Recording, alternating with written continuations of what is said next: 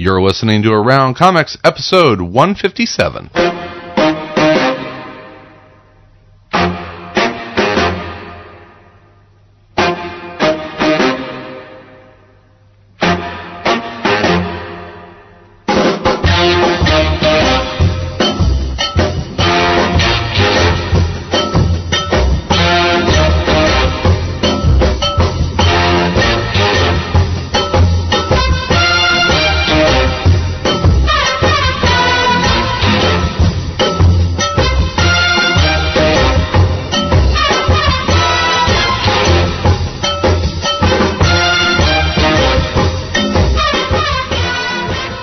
Listening to another Monday edition of Around Comics, the comic culture podcast. I'm Christopher Neseman, and I'll be your guide for the next hour plus of comic book news, information, and entertainment. And we have a big show planned for you today. Our Month of Heroes programming continues with part two of our conversation with comic book legend Denny O'Neil. Then we get you ready for the week ahead with new trade paperback and single issue releases. In a wire to wire comic book news special report, we talk with writer Greg Rucka about his decision to not renew his exclusive with DC Comics. Listen in as Greg sets the record straight about what this will mean for his existing and future projects. Tom Katers takes on all of the hard questions in his Answer Man segment, and John Mayo is back to talk about market trends inside of Diamond's Top 300. John and Matt of the Quiet Panelologists return for their A to Z of British comics. Jeremy Mullins has a heartwarming webcomic recommendation, and as always, Will Pfeiffer is here with new DVD releases and his cult movie pick of the week. All of that and more is next on Around Comics.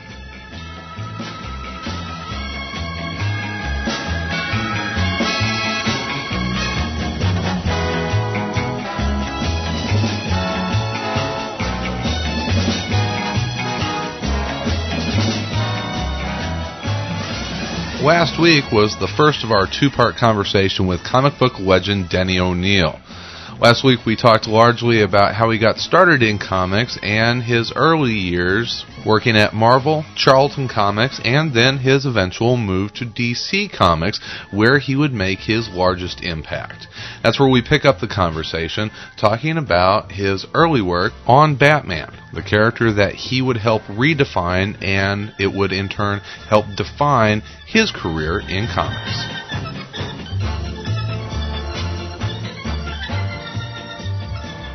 You know, we've talked about Batman a little bit already, and he's certainly, you know, he and the Question are, are, two characters that you're very closely tied to.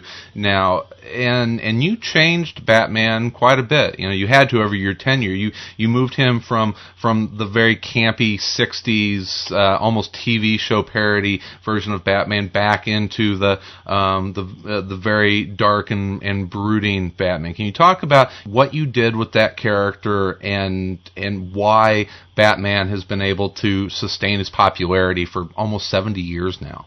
Uh, I, I can speak about that with a clear conscience because the editor asked me to change it. Mm-hmm. Uh, and the first time I was offered Batman uh, was during the camp era. Uh, I try not to be judgmental, but I can say that camp was not my thing. I did do a fill-in story that Julie Schwartz eventually published, but it was straight. It was themed on New Orleans jazz, which I like and Julie loved.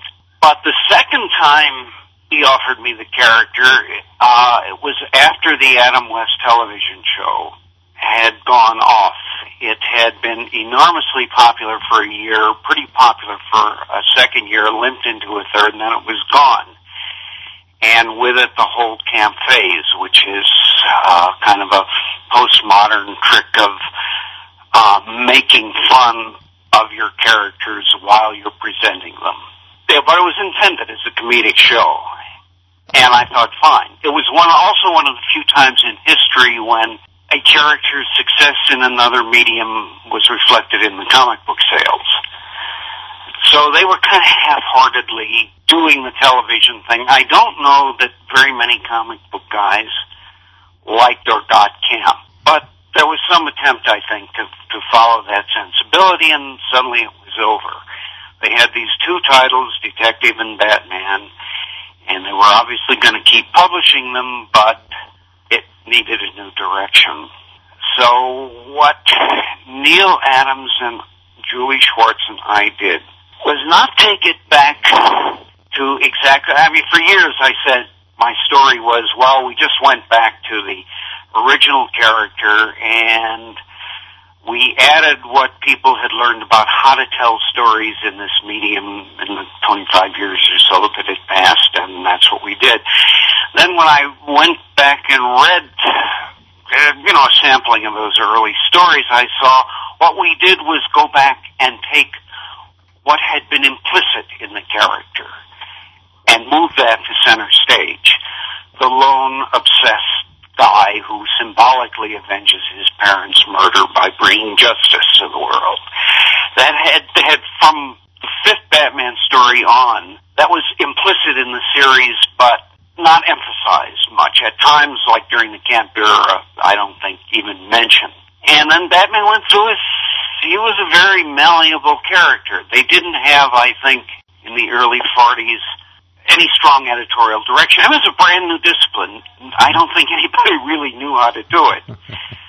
Uh, they were making it up as they went along. Did a remarkably good job, uh, considering that, considering most of them were very young guys. You don't think that they uh, they had any idea that sixty or seventy years later we'd be looking back and deconstructing what they what they did? Oh Lord, no. I mean, I didn't have any idea that anything was going to be remembered much more than three years. But Batman was, by 1945, he was carrying a platinum police badge. He was clearly a member of the establishment.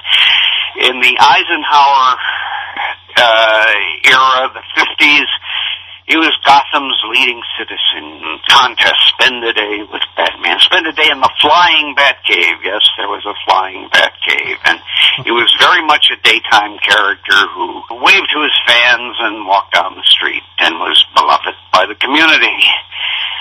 And I think that's kind of what the, the TV camp people were making fun of, or using as a point of departure for their satire.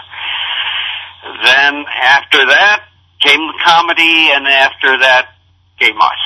Hmm. And what has happened is the character has evolved a lot since Secret of the Waiting Graves, but in the same direction. I mean, there haven't been any sharp corners. It's, there's, I think, has been a natural progression to what whatever Batman is now. Sure, and and the characters seem to to climax at that um, very dark, brooding, obsessed character with, with Frank Miller's work on either um, Dark Knight Returns and, and then his, his fantastic uh, Year One, which you, you were the editor over over Year One, and it, it seems like he kind of reached this this crescendo of the of that dark, brooding character, and has kind of tailed off a little bit, but still holds a lot of that is is at the core of the character. Yeah, I think there is a little difference in interpretation depending on who's writing the stories, mm-hmm. and I have no problem with that. What uh, year one was about was before I even got there.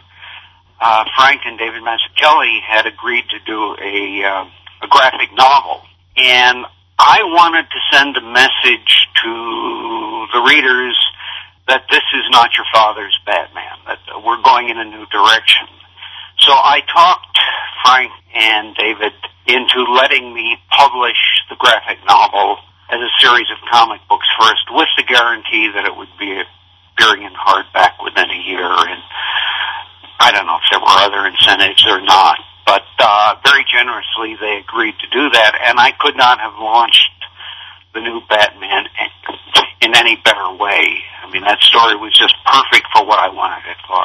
I, I remember as being a, younger fan when that came out, and it uh, it was just this this amazing four issues that just exploded out of Batman. It was uh, it, there was there was some hype to build it up, but you know it just uh, it just happened. People knew that something pretty amazing was happening as that series was coming out. Yeah, in retrospect, it recreated um, Gordon more than Batman mm-hmm. even. Uh, Gordon went from being a paper thin stock character to a fully developed, well characterized human being. Sure, and, and, you see that now in the the new franchise of movies, Batman Begins. That Commissioner Gordon is very much based on the Year One Commissioner Gordon. He certainly is. Yeah, he's not the overweight, avuncular, white mustached guy uh, of my the, the, the Batman I loved when I was six years old. uh, he and Alfred are, are good examples of how characters can evolve. And both of them started off as cliches, and over the years, they've both become solid characters, as as as real almost as any fictional characters who are around. At least uh, fictional characters who who work the serial farm, which has its problems. Mm-hmm. Anyway, well, you you had talked, uh, you had mentioned uh, Neal Adams uh, briefly, and uh, anyone who's who's a fan of your work, along with Batman and the Question, uh, Green Lantern, Green Arrow is one of the first that comes to mind, and and you guys with that title and, and some other work with I believe you know JLA at the time, you guys were were really kind of on the edge of some socially relevant storylines and some more adult themed stories. when did you see the opportunity to, to do that? Did you feel a responsibility to do some very socially relevant stories?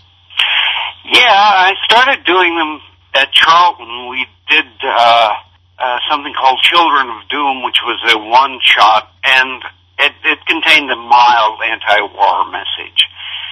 And then when I did the Justice League, I uh, was inspired in one issue by something that really happened in Ohio. A river caught fire due to the waste.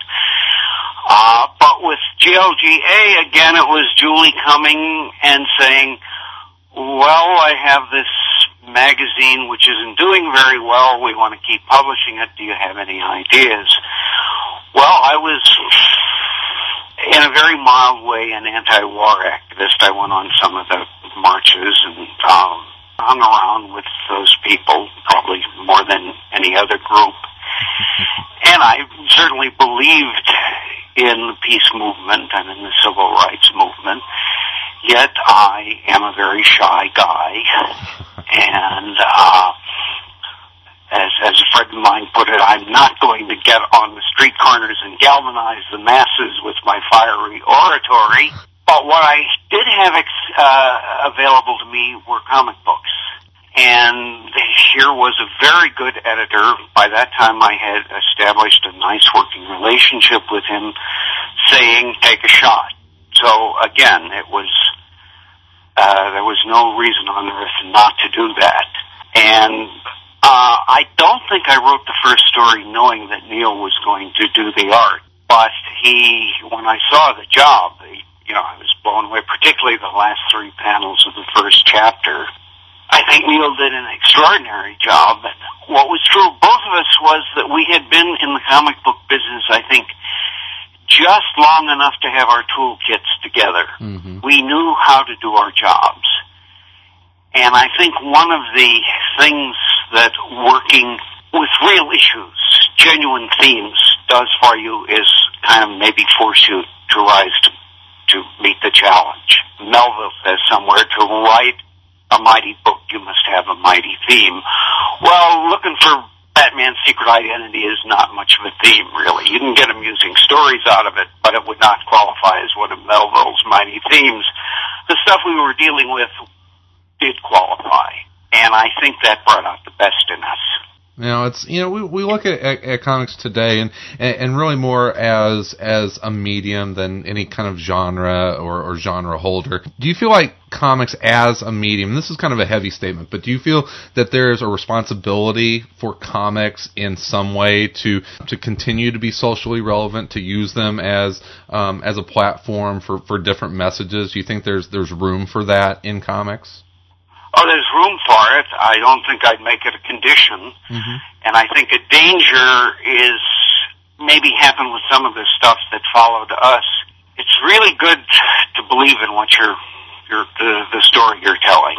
If you're doing it just to be relevant, in the same way that you might uh, write another story just to be funny, I don't know that it works as well. I mean, I think the world is in such a mess that any information that can get out there in such a way that people will absorb it is good. Mm-hmm. Mm-hmm. But I w- would like people who are going to do this maybe to do their homework. And it helps if they're genuinely concerned. A lot of comic book guys, a lot of people in general, are involved with um, the kids getting to school and paying the rent and the car broke. They work hard and they come home and they don't have time to think about these big issues. Maybe one of the luxuries of being a writer or artist is it's part of your job to think to have time to think about the big issues. But there's usually a, a committee that you have to get through to to be able to voice those. Yeah, and I found that if you're going to do this, it works best if you're assigned a, a book that is not perceived as currently successful.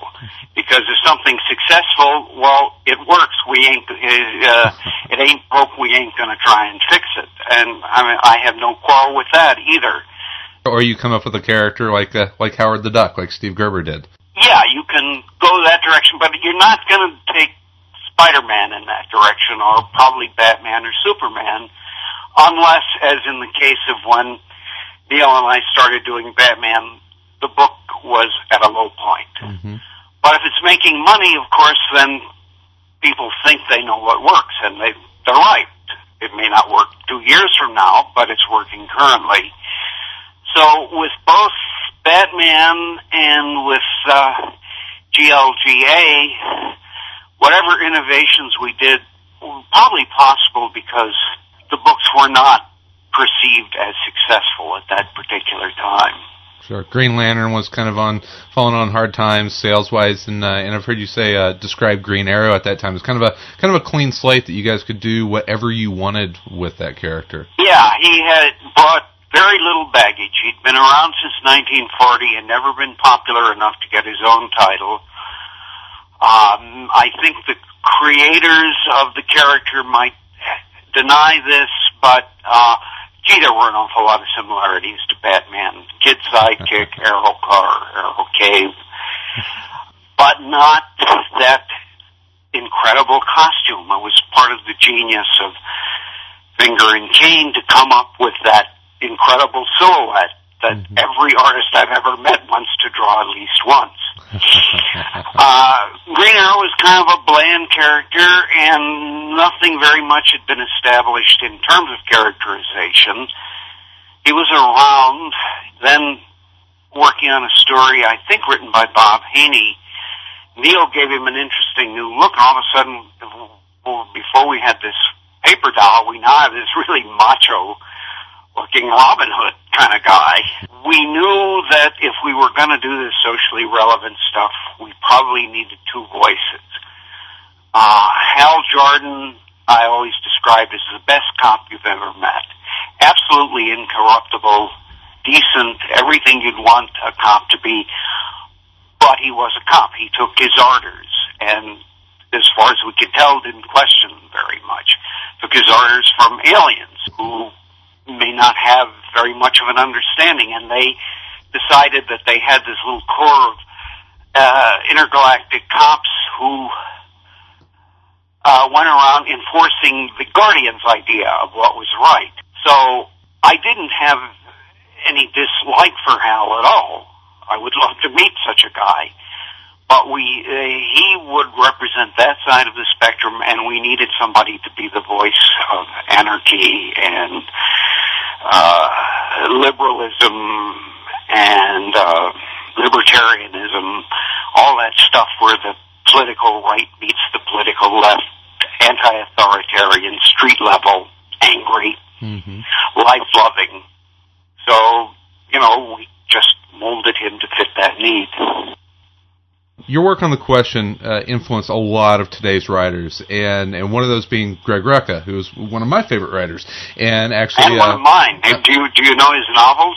Oh, oh, you kidding? Uh, Patriot Acts uh, just came out. Uh, fantastic uh, addition to the Atticus Kodiak line, and uh, yeah, I, I knew him as a private eye writer before he, I know him as a comic book writer. I, I love his espionage work. I'm a big fan, a huge fan of Queen and Country you know, you, you worked with Greg in the past on Batman, and and now he's really kind of adopted the question. Uh, have you talked with him about what he's doing with the question the direction that he's taken the character? No, but uh, I'm sure it's fine. I, I won't agree with everything, but that I mean, when I took over for uh, Daredevil from Frank Miller, we went out to dinner after I'd been doing it about six months, and he said, "Well, I I knew I had to either stop reading the book or stop going to dinner with you because anytime somebody takes over something that you have been involved with professionally, and though we try not to let this happen, that generally involves some level of emotional involvement.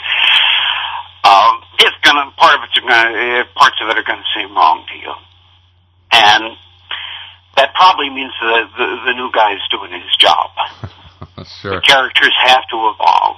They have to change. The reason that Batman is still around after 68 years is he has evolved. It was a trick that Julie Schwartz knew, and I think he knew it intuitively, and I probably picked it up from him. Uh, let keep the essence of the character intact. Flash is the fastest man alive. That man is uh, obsessed. Uh, his life Mm-hmm. destroyed by a terrible tragedy, and he's decided to make lemonade of that particular lemon. That stuff stays intact. Everything else changes. It has to, or the characters become dated. Sure, and it's the characters that have that strong core, that that strong element. You know, that's the Spider-Man. He's the, the geeky kid that is finally, you know, always trying to uh, fix what he's done wrong. That that will always yeah, be Yeah, you never outgrow your inner geek. Mhm, Sure. Uh, that's the way Stan once explained Spider-Man to me. So, you know, you're this loser, uh, in high school who has trouble with your peer group and trouble with girls and trouble with your family and you overnight acquire these powers.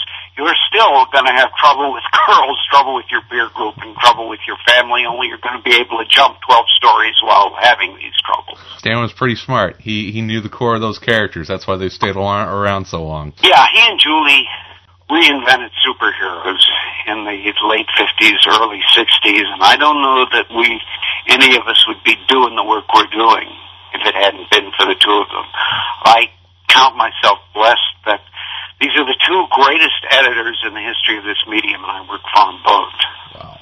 Well, there's uh, there's a lot of people that have worked for, for both of them, and, and I want to wrap up here talking about uh, a lot of the creators that you know I'm, I'm sure that you've worked with a lot of them, and and and you, you came in at a time that, that you bridged a lot of the old to the new, and and there are a lot of creators out there that uh, have fallen on hard times. That there's there's a lot that uh, that needs to be done, and and the the reason that we're talking with you tonight is that we're doing our month of heroes, and we want to bring attention to the Hero Initiative, which you're very active with. And I just want to have you, in your own words, talk about how important the Hero Initiative is. Yeah, uh, I think it's the best thing I do. I wish I could do more. Comic book people work without a safety net. They have no pension plans, usually no insurance plans. They can work long and honorably and have one bad thing happen to them, a heart attack or a stroke, and suddenly find themselves in desperate situation. So what Heroes Initiative does is not solve all those problems, but do something. We give them enough money to get them up past the crisis. I think, seven of us who look at requests for money and collectively decide. I think it's a simple majority vote. I, I would not, with a gun at my head, mention names, but you'd be surprised at some of them. People that I certainly thought were comfortable, but life is not always fair. They may need rent, they may need grocery money, they may need help with medical problems, and we're, in some cases, the only place they've got to go to look for that help. Sure, there's a there's a misconception by a lot of people that just because you worked on a character or maybe created a character that you own all the rights to that character and that old you know, comic book creators kind of are rolling in money and that's that's very much not the case. No, it's not. It, it is almost never the case. There have probably been a few, uh, Todd McFarlane, Stan, maybe half dozen or so others who fit what you described. But most of us live very modest middle class existences. If you have families and other obligations, there's often not very much left over to save. There are guys who work, who live from job to job, from check to check. It is not their fault that the universe is not treating them thoroughly. Yeah, people have a wildly exaggerated idea of how much money we make. Uh, I went back to St. Louis and talked to an old roommate, and you know, the question of money came up, and he allowed his. Well, what do you make? About a mill a year. Well, you're you're you're way off. I can't tell you how much you're off. And I, at that time, was one of the better paid people in the field. So it it's a thing that people do, as corny as this sounds, more for love. When Roy and I started in it, there was no such thing as a comic book career. You could not ha- expect uh, any back end money or any help of any kind. You did it because you really had fun doing it. You love the art form. You love the idea of superheroes, something like that. Not uh, with your eyes on some kind of uh, financial prize in the future. And that's true even to this day. There are so many people that just want to break into the industry just to make comics for the love of it. and that works fine until you have your first kid. Sure. As long as you're in a position to live with roommates in Brooklyn and live on pizza, it can be a great adventure. And I'd even recommend it for people who have no outstanding obligations. Do that for five years. Comes a point at which either you feel compelled to take on obligations or life thrusts them on you, or you get sick. You can't do that anymore, and at that point, maybe you need Heroes Initiative.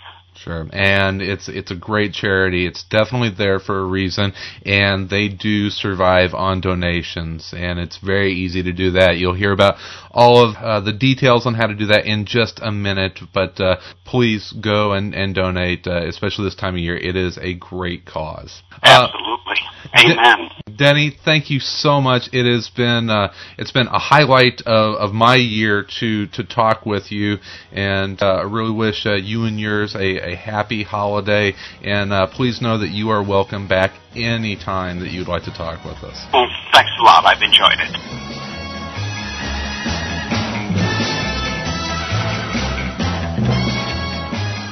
And that will conclude our two part conversation with Denny O'Neil. Definitely want to thank Denny for spending so much time talking with us. Hope you enjoyed it. And uh, please remember that this was made possible because of our Month of Heroes programming.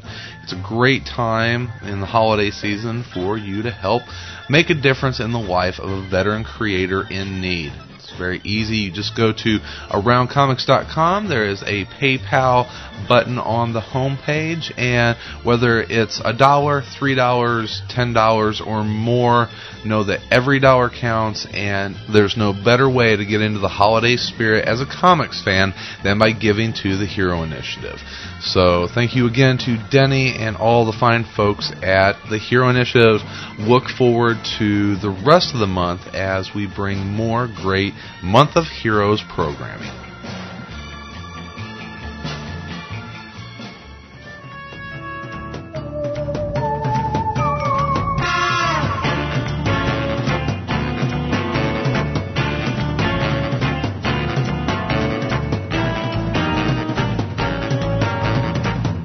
Let's get you ready for the week ahead with new trade paperback releases.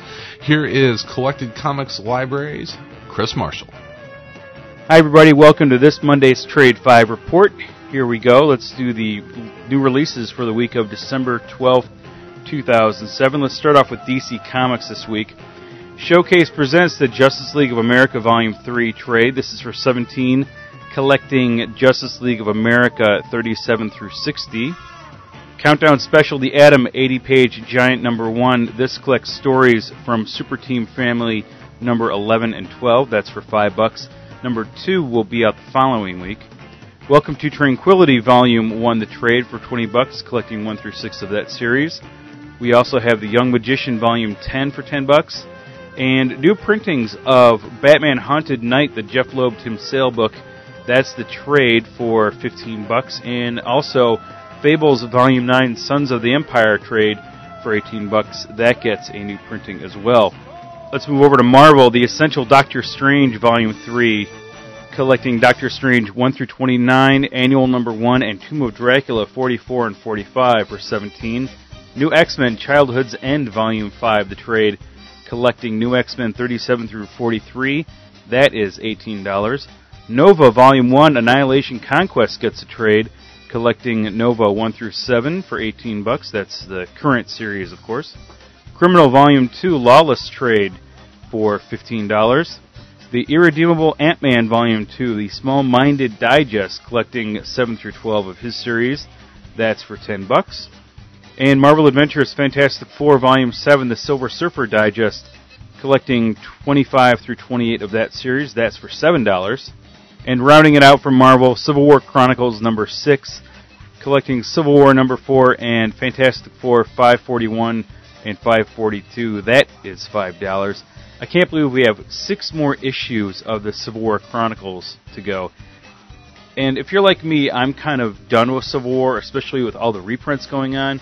You've got Marvel's new digital revolution going on on their website, and you also have the complete Civil War epic coming out on DVD ROM in January. So I think they can pretty much stop with these chronicles, but maybe they're committed to it and they're going to see it out the entire year. And you know, we're definitely having our fill of Civil War.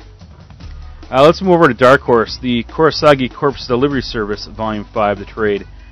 Moving over to Devil's Due, we have Dragonlance Chronicles, Volume 3, Dragons of Spring Dawning trade paperback for $19. Over at Silent Devil, we've got Astronaut Dad, Volume 1, a very critically acclaimed graphic novel for $6. Over at TwoMorrows Publishing, Modern Masters, Volume 14, Frank Cho for $15. Over at Virgin Comics, Nicolas Cage's Voodoo Child trade comes out in a limited edition rough cut version for $10. And over at Wizard, if you're into Wizard magazines, they've got the Toy Fair Iron Man movie cover number 126 for $5 out this week.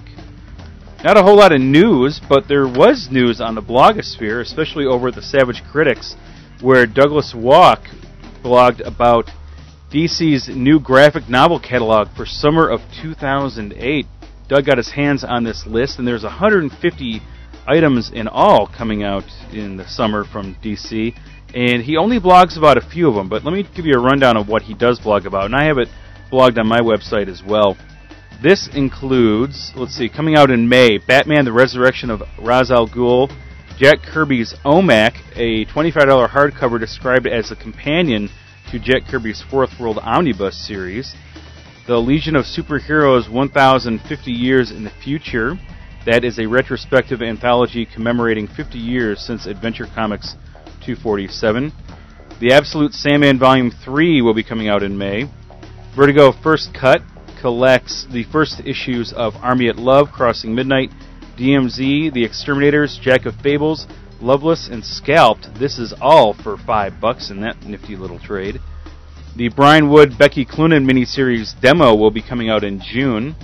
Also coming out in June, All Star Batman and Robin the Boy Wonder Volume 1, Y the Last Man Volume 10, Whys and Wherefores, The New York 4, Brian Wood and Ryan Kelly's Minx book. And then we get to a big one coming out in June The League of Extraordinary Gentlemen, The Black Dossier, the Absolute Edition for $99. So if you're like me and ran out and got your copy of the Black Dossier because you're afraid it was going to sell out, well, guess what? You can buy it all over again this summer. World of Warcraft Volume 1 comes out in July, as well as Janes in Love, the sequel to The Plain Janes. All Star Superman Volume 2 will be coming out in August. And so will the Spirit Archives Volume 25. The series was supposed to wrap up with Archive number 24, but it appears now that DC is extending the series not by just one volume, but two volumes. This will collect of all Eisner's work that he ever did on the Spirit. So look for number 25 in August, and then number 26 probably next December or so. America's Best Comics Sampler is also coming out in August.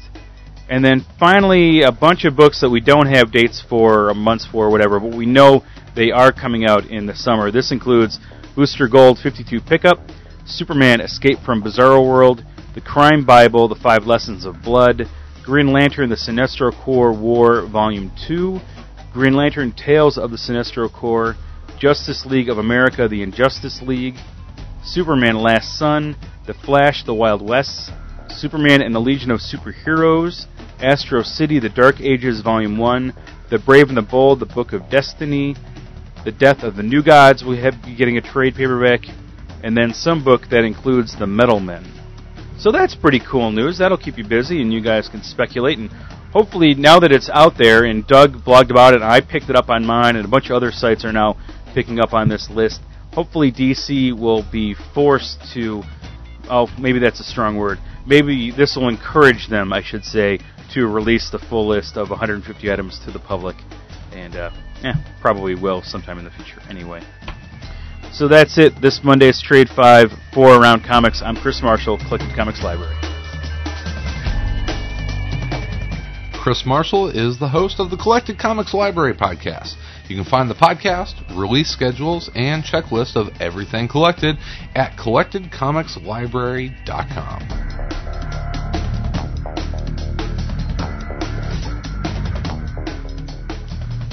Let's take a look at some of the new single issues that will be shipping this week.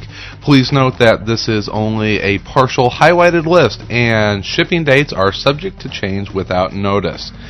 Let's start with Dark Horse Comics and BPRD The Killing Ground, number 5 of 5. This is the John Arcudi and Mike Mignola written and Guy Davis drawn series that has spun out of the pages of Hellboy and is an Around Comics favorite.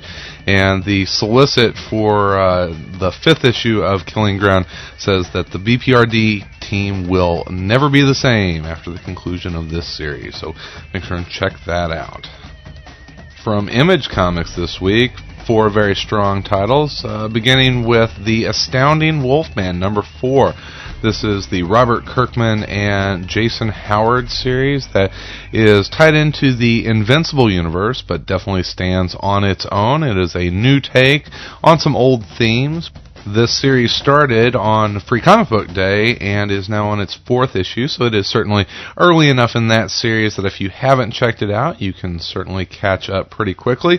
We also have Crawl Space number two. This is the Triple X Zombie story from Rick Remender and Tony Moore with uh, art by Kieron Dwyer. So that uh, great first issue. So see where Crawl Space is heading. And Elephant Men War Toys number one. This is the much anticipated story from Richard Starkings and company over at Active Images and Comicraft and Image. So uh, Hip Flask fans and Elephant Men fans can uh, look forward to picking that up this week.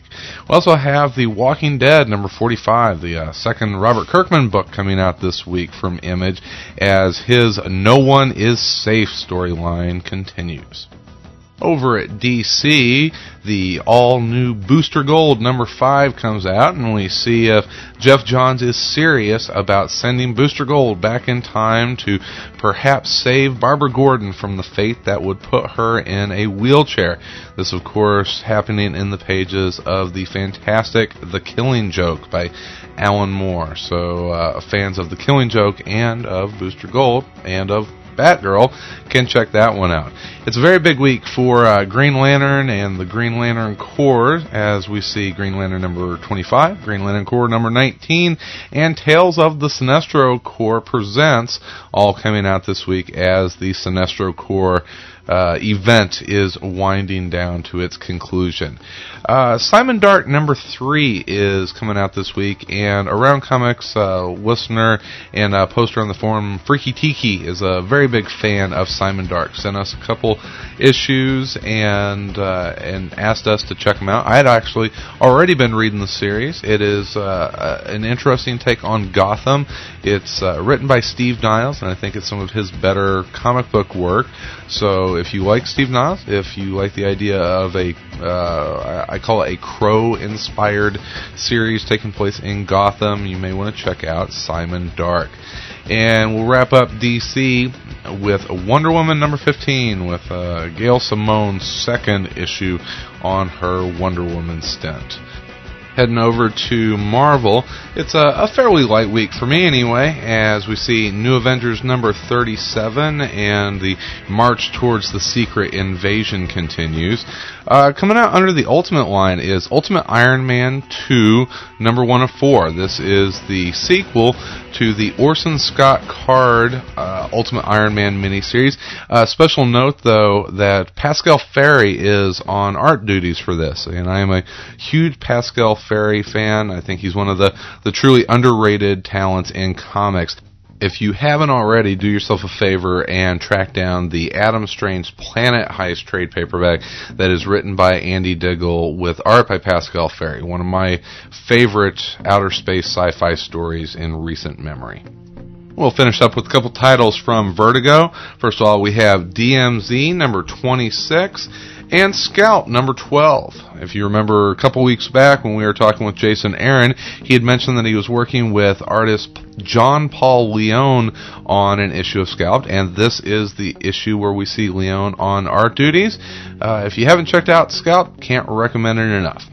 Well, that'll take care of some of the highlighted single issues coming out this week. Uh, hope you find some great stuff at the local comic shop.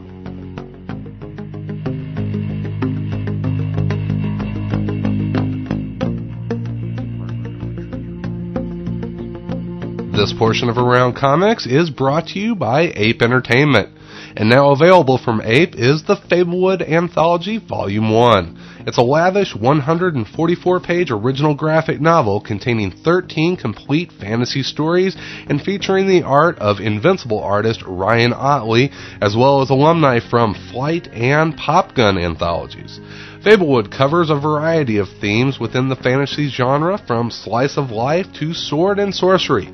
No fantasy fan should go without. For previews of some of the amazing art in the Fablewood anthology and tons of other ape goodness, visit our friends at www.apecomics.com.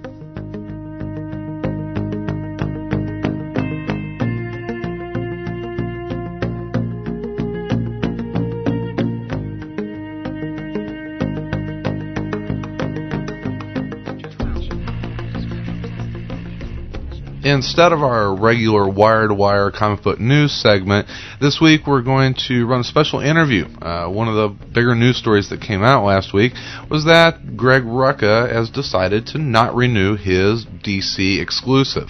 We were lucky enough to spend a couple minutes talking with Greg about what exactly this means and what is going to be happening with his current and future projects we join the conversation talking about how Greg informed folks about his decision to not re up his exclusive with DC.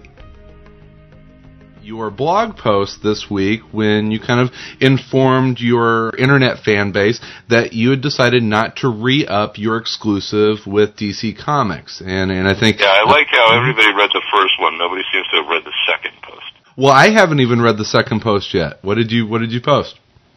I clarified. There was a post after it, and I was like, okay, you know, I actually called it, I think, teacups and tempests because I think this whole thing got blown wildly out of proportion. You know, the the, the natural hysteria of the internet. I'm no longer exclusive to DC. Mm-hmm. That's all. That's all. I'm no longer exclusive to DC. Similarly, you know, that initial that that that was buried in a larger post about um, just a general work funk, and there's you know stuff that had been going on that I've been dealing with that had sort of exhausted me. I think that people uh, not unreasonably connected the two very strongly, you know. So all all all it is at the end of the day is that I've been exclusive to DC for four and a half years. Four and a half years. It's a long time. So I'm not exclusive to them anymore. That's all. I'm, it's not that I'm not going to work there. It's not that I don't like people there. It's not that there aren't characters there that I love and would happily write stories about. It's simply that I need to change how I'm doing my work and I want to open up my schedule a little bit. All right, so we'll we'll get a couple of the big questions out of the way here that uh, yeah, just to kind of clarify for for people out there, and these are the kind of questions I've seen on a lot of forums. Is uh, number one, are you still planning to stay with Checkmate as as long as you can? Yes, there uh, is mm-hmm. a uh, there is a checkmate plan in in, in the works, um, and I don't want to say anything more about it. Okay. Uh, we've got was the next issue is the start of the Mademoiselle Marie two-parter, uh, which is going to focus on Tao Te and also the Mademoiselle Marie legacy, sort of explain what the legacy is, how she got it, and uh, put it in a historical context so that you see the World War II Maries um, and, and things like that. And uh, then from that we go into Castling, which is a three-part story that will finally ultimately reveal the Rooks that Ooh. will be characters that people will be like, those are the Rooks? those are the Rooks? That's not what we thought the Rooks were going to be. I'm expecting the Rooks to be pretty badass. Well, the Rooks are exceptionally badass, but the Rooks are exceptionally badass. You know, Superman is a badass, but he's not a badass, if that Mhm. makes sense. Sure. You know sure. what? You don't you don't send Superman in if uh, you need to kill everybody in the room. you know, he won't do it. Number one, Mhm. and number two, not really an appropriate use of the skill. You know, okay. you use you use Superman to say we have to evacuate the city in 15 minutes. You use you use the rooks when when there's got to be blood on the sand, and it's either got to be done quickly, completely, precisely, or because there's no other option. Well, I can tell from all of that that you're obviously still very excited about Checkmate and what you guys are doing with that project, and I, and I know that that series has been a passion of yours at DC, and I think that's the big thing with all the news that came out this week, is you kind of alluded that it, it was getting blown out of proportion, is that you're still going to be at DC, but it's just going to open there's, up. There's stuff mm-hmm. that I'm going to do. There, there's stuff that's in the works. There's, there's stuff that's in progress. I'm going to continue doing mm-hmm. it. This is not a uh, how to put this. This is not a um, traditional comic book parting of the ways. You know, I mean, in this industry where everybody seems to have to leave in hysteria. Have I had frustrations at DC? Yes. Um, does that mean that I'm holding them in particularly ill will or feel that therefore I must go to Marvel? Absolutely not. But, you know, find me a business, find me one business where, you know, people are not going to have conflicts in the workplace Sure. at some point. And, uh, and, I'll, and I'll show you a game of Candyland. It, it, it, it, you know, it, I wish, I wish, there are two things going on here. One, it would be unprofessional of me in the extreme to cite examples of things that I feel, you know, uh, could have been handled better. Uh, but two, ultimately that's irrelevant because it's my decision, it's not DC's, you know. And at the end of the day, I'm doing what I feel I need to do for myself. Like I said, four and a half years, long time. Time to be able to focus some energies in other places. Sure. Well, the the next question that that is being brought up a lot, and there are a lot of Marvel fans out there that see this as maybe an opportunity for you to to go across the the street and and start working on some Marvel stories. Is that something that you're open to at least at this point? Yeah, I'm open to it. Great. Are there any plans? No, there are no plans at this time. As for all those people who are assuming, oh, well, he's going to go sign over there, he's been wooed, that's not the case. I'm open to it. Uh, we'll see what discussions may happen. You know, it's funny. The blog post came out, and within like eight hours, I was getting job offers from all over the place. and it's flattering as hell, but there are all these offers that didn't seem to understand the reason for me leaving me exclusive. You know, it was like I'm not actually looking for more work at this time. Mm-hmm. I'm looking for projects that I really, really want to do. Some of those projects are projects that I already have in the works and things that I've been after for a while. And then we'll see. You know, so you know, this is for the record. You know, shout out to the wins. I'm not. I'm not looking to re up with anybody at this point. Is this going to free you up for obviously your creator owned stuff and some of the projects like Stumptown and Queen and Country that you have in the works at Oni, or are you going to be focusing maybe more on novels? Yeah, I mean, I'm gonna, you know, I, I, there's Stumptown scripts that need to be written. I've been talking to, you know, Matthew Southworth just uh, fired me off an email about a half an hour ago, actually, and he and I are hopefully going to talk in the next day or two and make sure that that's up and running because I really do want that. I, I want, I want first issue out by San Diego. Um, that that matters to me. That's that's a project I'm very passionate about.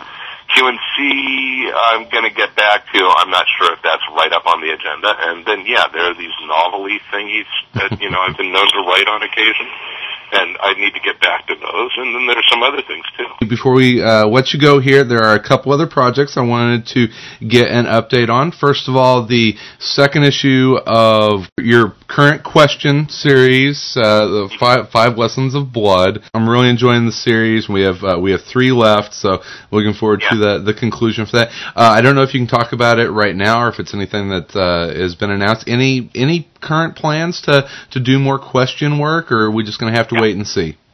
Yeah, there are plans to do more. Great. There are plans for two more projects, at least, barring explosive complication or, or, or radical change of things. Uh, we should see the next one probably by summer, maybe.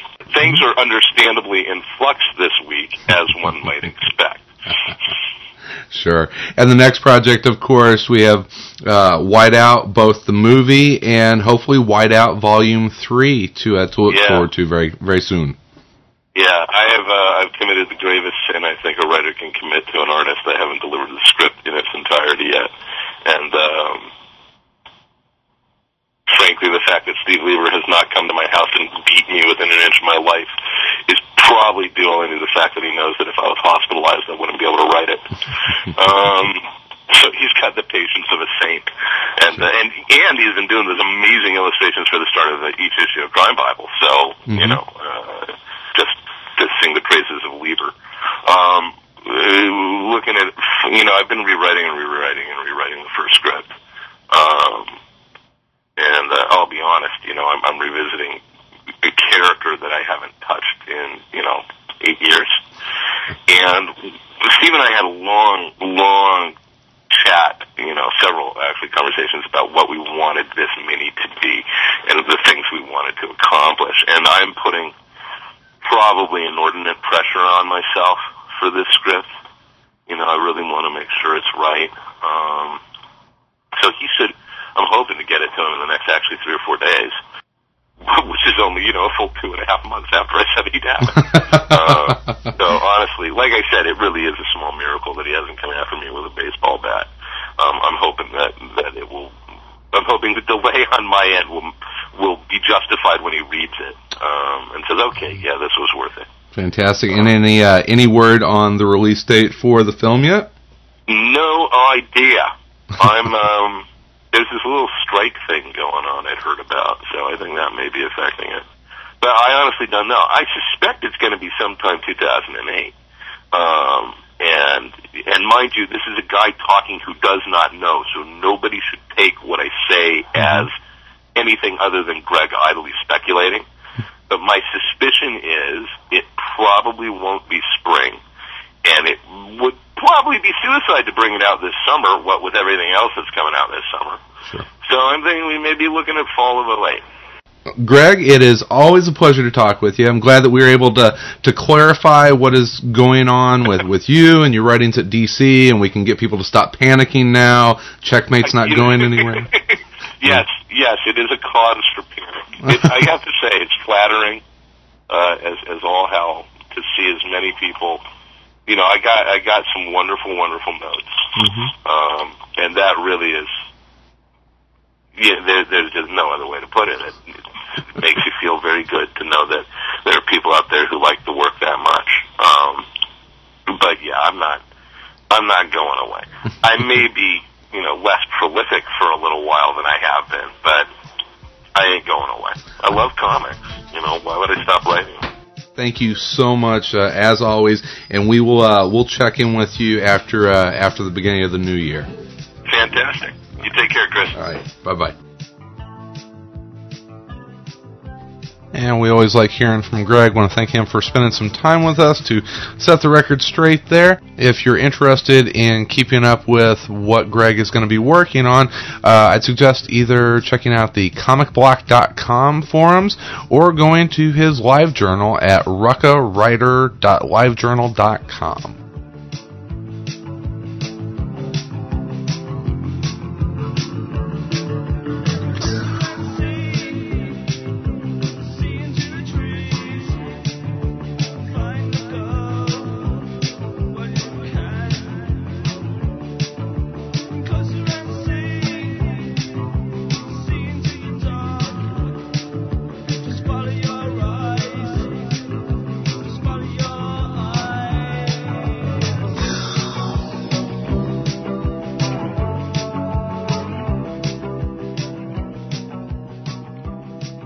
Twice a month, John Mayo goes inside the numbers on the business side of comics. This week, we hear about market trends inside of Diamond's Top 300. Here is a breakdown of the sales of the top 300 comics reported by Diamond for October 2007, based on what Diamond shipped to retailers during the month. The estimated total volume of the list was 7,150,000 comics, which is up by 456,000 copies from last month and up by 1,051,000 copies from October 2006. At full cover price, this works out to an estimated value of $22,917,000, which is an increase of $1,414,000 from the previous month and an increase of $3,854,000 from October 2006. The publisher with the largest percentage of the top 300 comics for October was DC Comics, which had 43.08% of the total units sold, with 107 items on the list.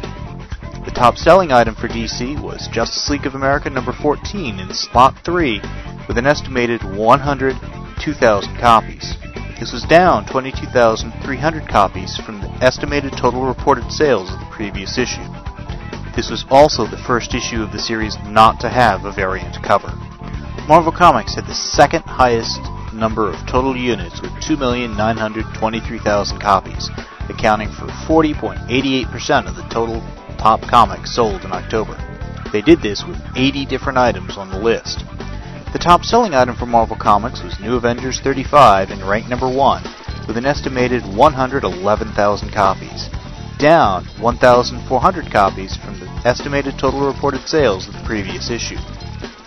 Dark Horse came in with the third highest piece of the pie, with 4.64% of the total units sold and had 18 different items on the list. Top selling item for Dark Horse was Buffy the Vampire Slayer number 7 in rank 7 with an estimated 94,000 copies, a decrease of 5,800 units. This month, the title with the biggest increase in sales over the previous issue was Friendly Neighborhood Spider-Man number 24 in slot 2, which gained an estimated 65,600 units, resulting in an estimated 110,300 copies sold. This was part of the One More Day storyline, which has had one more delay, making this the only Spider-Man title for the month. For Around Comics, I'm John Mayo. John Mayo writes the Mayo Report 2007-08 Top Comics each month, which examines the sales estimates and market trends for comic books, graphic novels, and collected editions. He's also the host of the Comic Book Page podcast. You can find his articles at comicbookresources.com and his podcast and sales estimates charts at comicbookpage.com.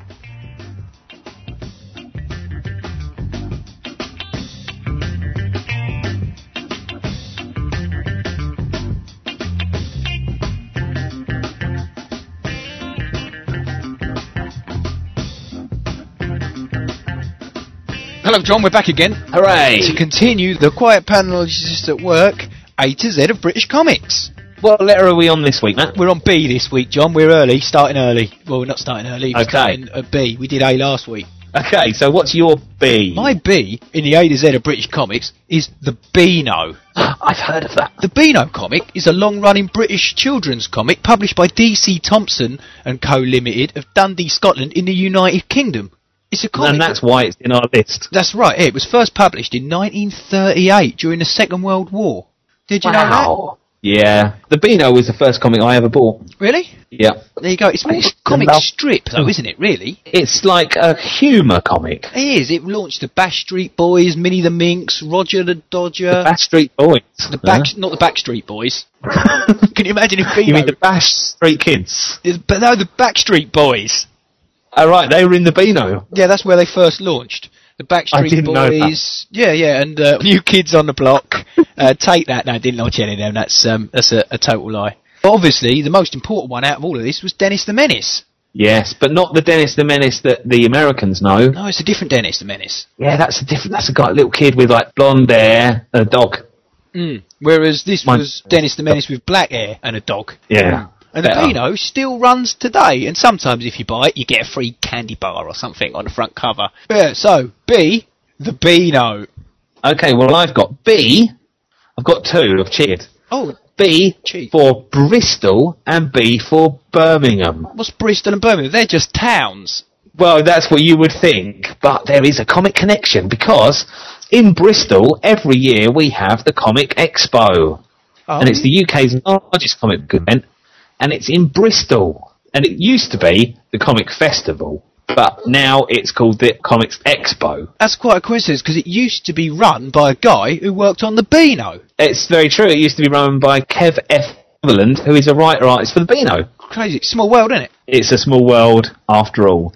And the other B is Birmingham, which is now the second comic convention in the UK, and that's called the Comic Show. And it's been going for two years, and it is very good. You know, the joy of the UK Comic Convention is that they're not very big.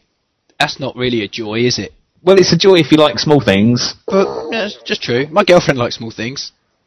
that's just as well, isn't it? Yeah, it's a bit like Geoff Johns has been there, and he at the Yeah. UK Comic Conventions. He came over, had a pint. Brian K. Vaughan popped along one year. Yeah, Jeph Loeb, has he been there? No, he couldn't come. All right. Do you remember that year I took my uh, New Warriors six issue mini series along for Skottie Young to sign, Yeah, I remember that. and he was going to come to the Birmingham Comic Convention. but apparently, he didn't renew his passport Hmm. like a fool.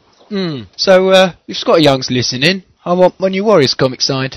Yeah, I want a sketch. Yeah. Right. So that's uh, B then. The Beano. That was B. You cheated, man. You've had Bristol and Birmingham. I could have Brighton as well. So that's B in the A to Z of British comics. We are quite panelologists at work, and you'll find us at www.panelologists.com. Hooray!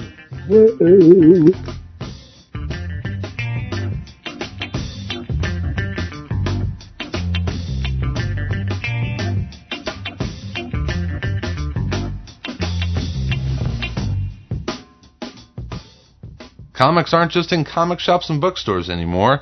You can find thousands of webcomics online. And Jeremy Mullins is here to save you hours of searching the internet by telling us where to find the best and brightest in the ever changing world of webcomics.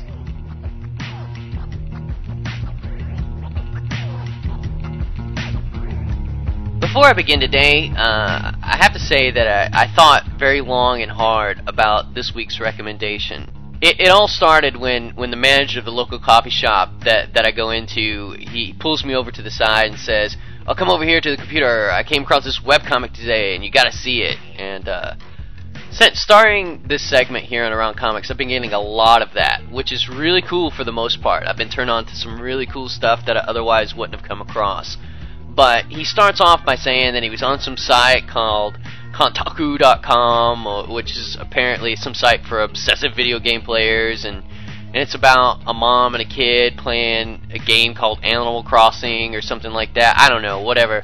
Beyond Guitar Hero, my video game playing is less than universal. Not knocking the medium, it's just just something that I'm not that attuned to. But I don't mind telling you that at this point, given the fact that it's some site I can't pronounce, you know, it's about some game called Animal Crossing, about a mom and a kid playing together or something like that. I, I have to admit that I was kind of skeptical, uh, and I would have I would have been completely, except for the fact that Chris, the manager guy, is just a brilliant human being, and he's introduced me to more cool shiznit over this past year than than anybody. So I decided to trust him, and that's what you should do now. You should trust me with this recommendation. Uh, the webcomic that, that I'm about to recommend is something uh, you should definitely just check out. If I give you any kind of heads up or any kind of spoilers, uh, it would completely ruin the comic. And I've been thinking about it all week. And I, I had reservations recommending it.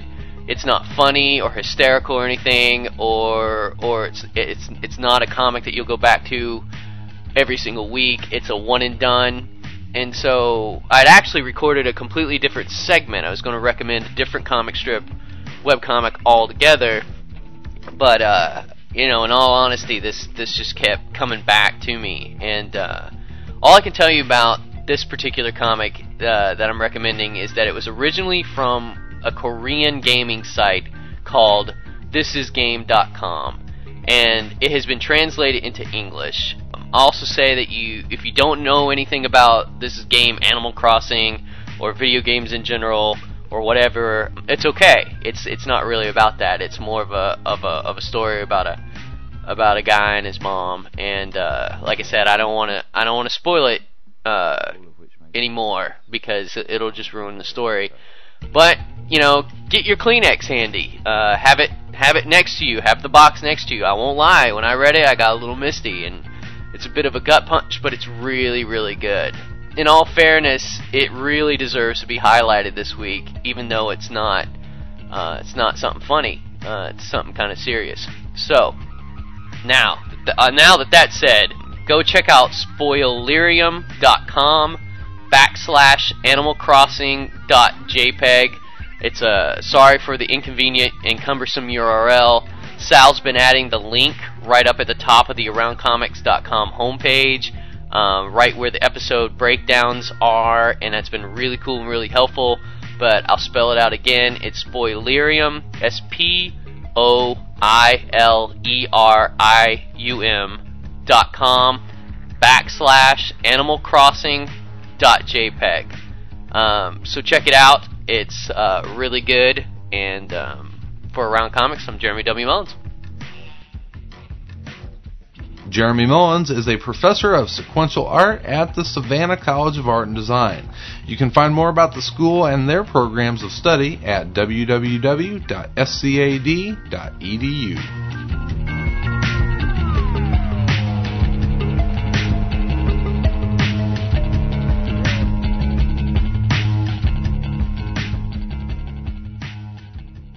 Hello morning. Uh, this is Tom, and this is the part of the show where you ask and I tell. Uh, you know, I get a lot of comments from people that sound like uh, when I'm talking into the microphone that I'm trying to be quiet. Well, today I really am. I'm in my girlfriend's apartment in St. Louis, and there's it's like a triple date weekend. All the ladies have their boyfriends in town, uh, and their sound carries in this house like you wouldn't believe. So trying to avoid having everyone wake up to me answering this question, so I've turned the mic way up. I'm lounged in bed and I'm relaxing.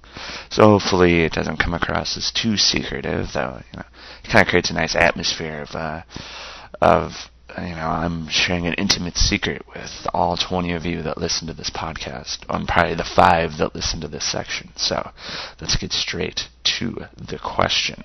And this week it comes from Heath Daddio, who asked, Tom, there's so many. Well, actually, it's favorite Gorilla comic story? Question mark is the subject. And the question is, there are so many to choose from. Which is your favorite? Here are some of mine. The Secret Origins issue dedicated to simians. I, really like that issue. It's got a nice uh, Gorilla Grodd origin inside of it. Uh, the Swamp Thing annual with the apes. Yeah, I also enjoy that one quite a bit. Day of Vengeance with Detective Chimp. Detective. Ch- I would also throw in the uh, the Helmet of Fate one shot starring Detective Fate with the Brian Bolland cover. I thought that was a fantastic Detective Chimp story. Uh, the Doom Patrol, where Brain and Mallah reveal their monkey love. Awkward, yes, and uh, they show up a ton in the Doom Patrol. But for me, for my money, for where I'm going to go to if I want to read some good Gorilla comics, I go to DC Special number 16, Superheroes Battle Super Gorillas. Uh, it was one of the um, reprint issues that DC was putting out, where they put you know themed issues that have space issue with all the space heroes, and then they'd have an issue of gorillas and superheroes fighting gorillas, and inside of it you have four awesome stories. You have Batman and Robin fighting a scientist who turned uh, himself into an ape, if I remember correctly. Excuse me. Uh, not only does he turn himself into a ape, but then he creates a fanny pack bomb which he wears around Gotham. Uh, guess what? Batman and Robin have to stop him. Fantastic story. We have Wonder Woman fighting uh, super apes from another planet who come with a ray that turns humans into apes. So they turn super, uh, Wonder Woman into an ape well, you know, it gets all reversed around and everyone blasts each other with the ray and it's comedic and in the end the apes decide that they don't really want to mate with Wonder Woman and that they should maybe just go find some female gorillas on their own planet. Though technically I don't know if an ape from another world really fits that criteria, but hey, they threw it in there. We got a my favorite, Flash fighting Gorilla Grodd, who escapes from a prison, makes a raid that makes everyone like him, and then he runs for the mayor of Central City. Uh, almost works, falls apart at the end, and of course we have Superman fighting Titano, which is, you know, might be my favorite because he's the biggest. You know, the biggest disappointment part in the story is that there's no Beppo. But if if I had to choose one, uh, one ape comic, it would be that one. Uh, if you're interested in ape comics, though, my favorite book about it is Comics Gone Ape, uh, which was edited by Michael Eury and has come out through TwoMorrows Publishing. It does a lot of interviews with your more famous ape artists, uh, editors, writers, talking about you know why apes are so popular in comics. There's some beautiful art in there too. There's some great Brian Bolland stuff and some great Frank Cho uh, ape work inside of there. So for this week, that's the answer to the question. If you have any questions, please send them to Tom at Around Comics. Good day.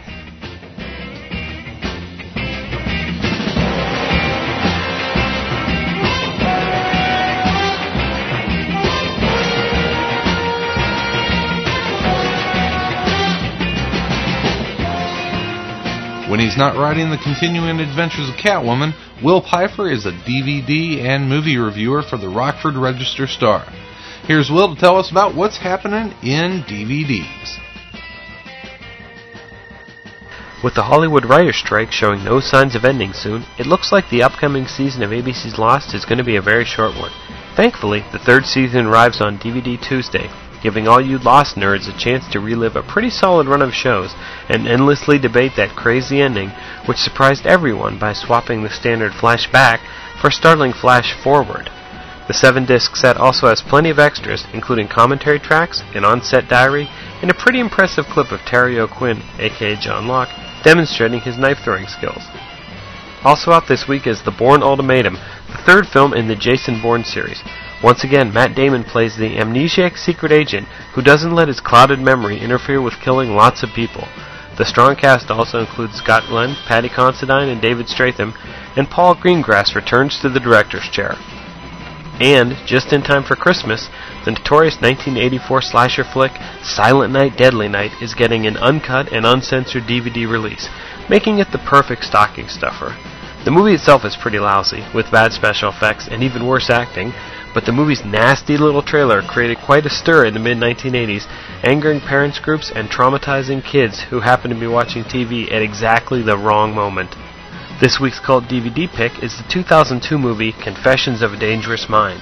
Besides being the directorial debut of George Clooney, it's also one of the best movies of the 21st century, creating a mind-bending blend of dark comedy, social satire, and skewed reality as it traces the life of game show creator Chuck Barris. Barris, played perfectly here by Sam Rockwell, claims to have been a CIA hitman for decades, and as ridiculous as that story seems, Confessions takes it as fact. Clooney co-stars as Barris' CIA mentor. Matt Damon and Brad Pitt have blink and you'll miss him cameos, and it may be the only movie starring Julia Roberts that didn't make me want to claw my own eyes out. As a bonus, Confessions of a Dangerous Mind also includes the actual newlywed game clip of the woman answering the question, Where does your husband like to make whoopee? with the memorable response, In the ass? That alone is worth the price of a rental. That's the DVD report, and this is Will Pfeiffer for Around Comics. You can find Will's written reviews at the Rockford Register Star by visiting go.rrstar.com and going to the entertainment section. You can also visit Will's blog at willpfeiffer.com and remember to read Catwoman every month.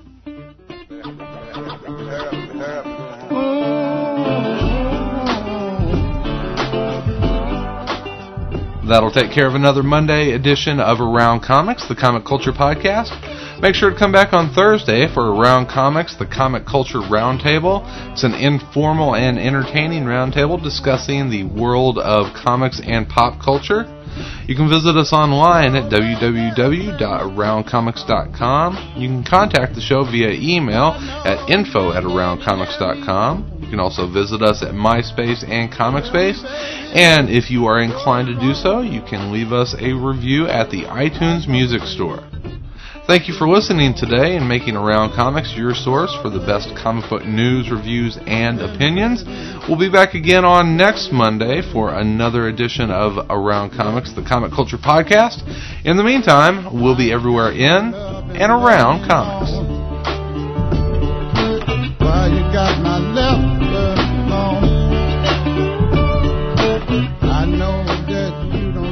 Views expressed in the interviews or by guests of the show are solely those of the individuals expressing them and may not reflect the opinions of Around Comics. Any reproduction, retransmission, or rebroadcast without the express written consent of Around Comics is strictly prohibited. All content presented in this program is the sole property of Around Comics, and this has been an Around Comics production. Copyright 2007 got my loving, baby, now you gone. Got my love, baby, now you gone. I know you didn't love me, baby. I know you did me wrong. Let me come home. Oh, yeah. Oh, I got to, got to love you.